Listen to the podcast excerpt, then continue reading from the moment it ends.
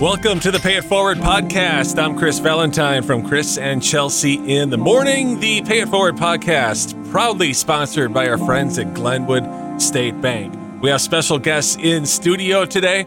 Kevin Kopischke. Did I, did I say the last name correctly, Kevin? Yes, you did. Not a problem. Kevin, you're the uh, you're on the RCC Capital Campaign Committee. We're going to be talking about the RCC expansion project today, and then Kimberly Albert, who's uh, uh, the public relations consultant as well as in studio as well. Kim said she didn't want to talk, but we may bring her in, right? Right, Kevin? Of course. Well, yeah, she's going to be the star of this program. No question about Kim, it. Kim, you knew you came in all bubbly like that. Okay, all right. You're gonna toss me under the bus, and I'll show up.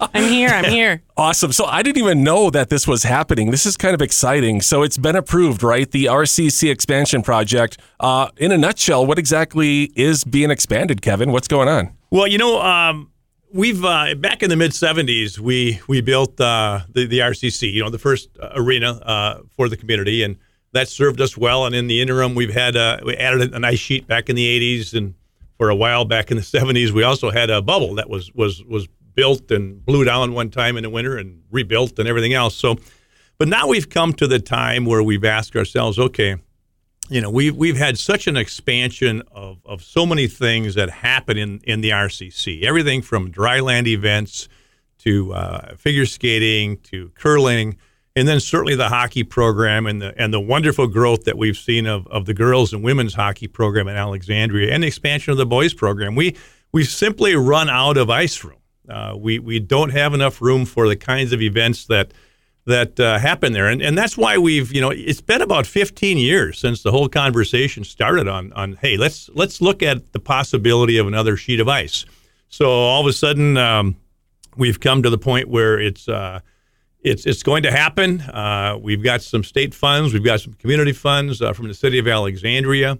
And I think, you know, if we look at this thing in the big picture from the, the perspective of the economic vitality of this community, and we can ask ourselves, so how did Alexandria become one of the premier rural regional center communities, not just in this state, but in, in the entire north central part of the country? I mean, that's the recognition and the reputation that we've had. And I think it's happened because we've been a very progressive community. We've made investments in manufacturing and education, healthcare, retail, hospitality, agriculture. All those different sectors that drive this community are very healthy. So if we want to make sure that we're attracting people uh, in the workforce, we're attracting professionals in our healthcare community, we need to have the kinds of things that they expect to have in in th- this size of community, almost you know fifteen thousand people. So um, this project uh, came about. Uh, we've got a great group of people in the community who are, are very interested and are working very hard to uh, to make it a reality. And it's it's really the answer to that question: What's next? What's next for Alexandria? And this thing really has impact, and it, the tentacles spread out not just to the the uh, hockey community or the figure skaters or the curlers or the dryland events. It really impacts everybody because when you bring a group of 16 hockey teams here in the weekend, then it happens every weekend in the wintertime. Oh, yeah. That's a huge deal. It's a huge deal. Now, when I think of the RCC, the Runestone Community Center, um, I, I've been in the the hockey arena, the the ice rink, I guess you could say, where the sheet of ice is. Uh, what else is involved? Is there more to it that I haven't seen or been in yet? Kris, or Kim, maybe you can talk a little bit about the dry floor events and uh, you know the kinds of things that happen there. I can. So currently there are two arenas. The R, it's called the RCC and the West Rink, and the expansion will include a third arena. And when I say arena, it's not just for on ice. Yes, it is primarily used for on ice, but it is also used for dry floor events that are very important for our community. The RCC um, gen- is an important economic driver. And so there's been some research done, uh, and they estimate that 2 million annually in additional revenue to our local businesses with the addition of this third arena. Are there certain events that you guys know are going to be a part of this? Like, what can we expect? It's not just hockey and, like you said, uh, Kevin, like curling and things like that, but these are events year round, correct? Yeah, Kim, I think we've had what over 40 dryland events, and those are events. Right. Uh, for instance, Henry's has a very major uh, gathering of, of, of their providers and producers and suppliers every year. Uh, I think this next weekend there's a decoy show. Right. Uh, the kinds of things that that really bring people into the community for things other than on ice activities. And one good example is this week we announced that there is a partner, PrimeWest Health. PrimeWest Health made a lot of sense partnering with us because they, um, one of their missions is to improve the health and wellness in the communities in which they serve.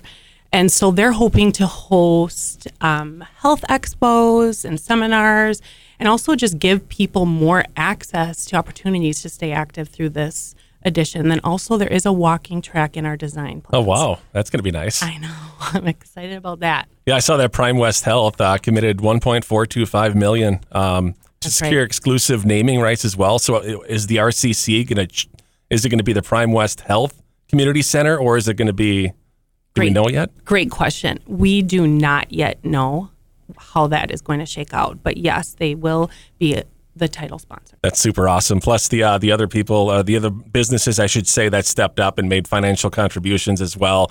Uh, you know, props and kudos to them. I mean, it takes a whole big team. How long you guys been uh, talking about this, Kevin? How long you guys been? Uh, 15 years. Has it been that long? Well, 15 years for, for the, the core group, right. Right, exactly for the core group, and then I'd say the with I'd say it's been about a year that it's been really being pushed hard. Yeah, the real serious work started about a year ago, and the legislative activity uh, started before that, working with our regional representatives to make sure that, you know, there's some bonding money that we could have access to. Uh, we could grab that. You know, we've had two other major sponsors in the community that have stepped forward too: Bremer Bank with three hundred twenty-five thousand dollars, and Hilltop Lumber with three hundred thousand dollars. And you know, we're going to be naming another one here fairly shortly, we believe. And um, that's that's where we start to look at the community support of the kinds of things that are going to happen here. both from businesses and from individuals. So we we will make this happen as long as we get to that 8.8 million dollars. And so we're not quite there yet. And so we're hoping to get some um, individuals and businesses to step up and make an investment in our community. So if there's a business or an individual right now who wants to be a part of this, uh, the financial contribution they can make by getting a hold of you guys. Plus, they'll also be able to get, depending on the amount, obviously, they'll be able to get their uh, their name on the community wall. Is that correct? Is that wall already there?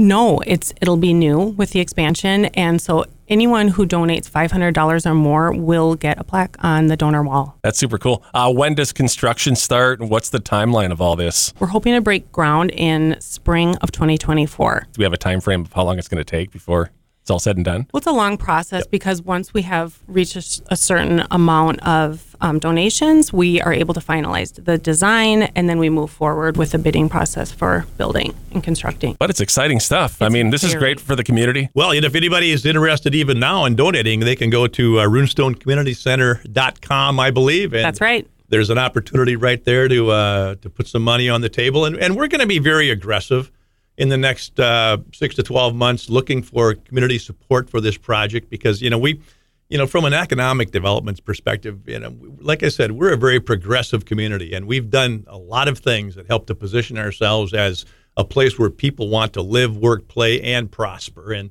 this is another one of those things that says, "Hey, come to Alex. It's a great place to be." Amen. Absolutely. Well, Kevin Kopischke, uh, RCC Capital Campaign Committee member, and of course, Kimberly Albert, uh, Public Relations Consultant. Guys, thanks for coming in and uh, sharing this with us here today. It's uh, it's exciting stuff. Appreciate having us. Thank, Thank you very much. This has been another episode of the Pay It Forward podcast brought to you by Glenwood State Bank.